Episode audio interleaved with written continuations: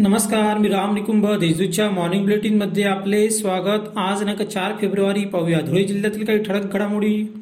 Corona काळात ज्यांनी जीवाची बाजी लावून काम केले अशा वीस कोरोना योद्ध्यांचा सत्कार आज नक चार फेब्रुवारी रोजी दुपारी राज्यपाल भगतसिंग कोश्यारी यांच्या हस्ते होणार आहे.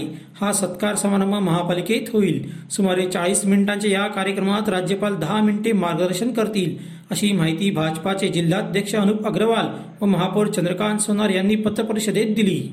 जिल्हा नियोजन समितीची बैठक बुधवारी पालकमंत्री अब्दुल सत्तार यांच्या अध्यक्षतेखाली झाली. त्यात जिल्हा वार्षिक योजनेचा सन दोन हजार एकवीस बावीस या आर्थिक वर्षाचा एकूण दोनशे अठ्ठ्याहत्तर कोटी त्रेचाळीस लाख रुपये खर्चाचा प्रारूप आराखडा मंजूर करण्यात आला. धुळे नंदुरबार जिल्हा गस बँकेची सांपत्तिक स्थिती उत्तम आहे. आता लोकमान्य पॅनलकडे सभासदांनी बँकेची सूत्रे सोपविली आहे. त्यामुळे बँकेच्या प्रगतीचा मार्ग खुला होईल असे प्रतिपादन बँकेचे प्रशासक अशोक बागल यांनी केले. बँकेच्या नवनिर्वाचित संचालक मंडळाचा सत्कार सोहळ्याप्रसंगी ते बोलत होते.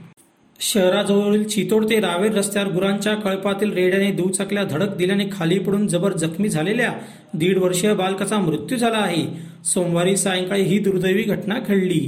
आर्यन उर्फ दीप आशिष मदने राहणार सप्तशृंगी कॉलनी चाळीसगाव रोड धुळे असे मयत बालकाचे नाव आहे. पुणे येथे पोहोचविण्यासाठी दिलेल्या बारा लाखांच्या सरकी रिफाईन तेलाचे डबे रस्त्यात उतरवून त्याची परस्पर विक्री केल्याचा प्रकार समोर आला आहे. या प्रकरणी ट्रक चालकासह तिघांवर मोहाडी पोलिसात गुन्हा दाखल झाला आहे. आता पाहूया कोरोनाची बातमी. जिल्ह्यात कोरोना रुग्णसंख्येत चांगलीच घट झाली आहे.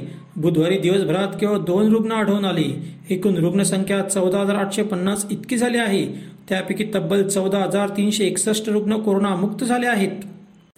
अशा होत्या आजच्या ठळक घडामोडी. सविस्तर बातम्यांसाठी वाचत रहा दैनिक देशदूत व ताज्या बातम्यांसाठी भेट that W W W dot Deshdoot dot com संकेतस्थळाला.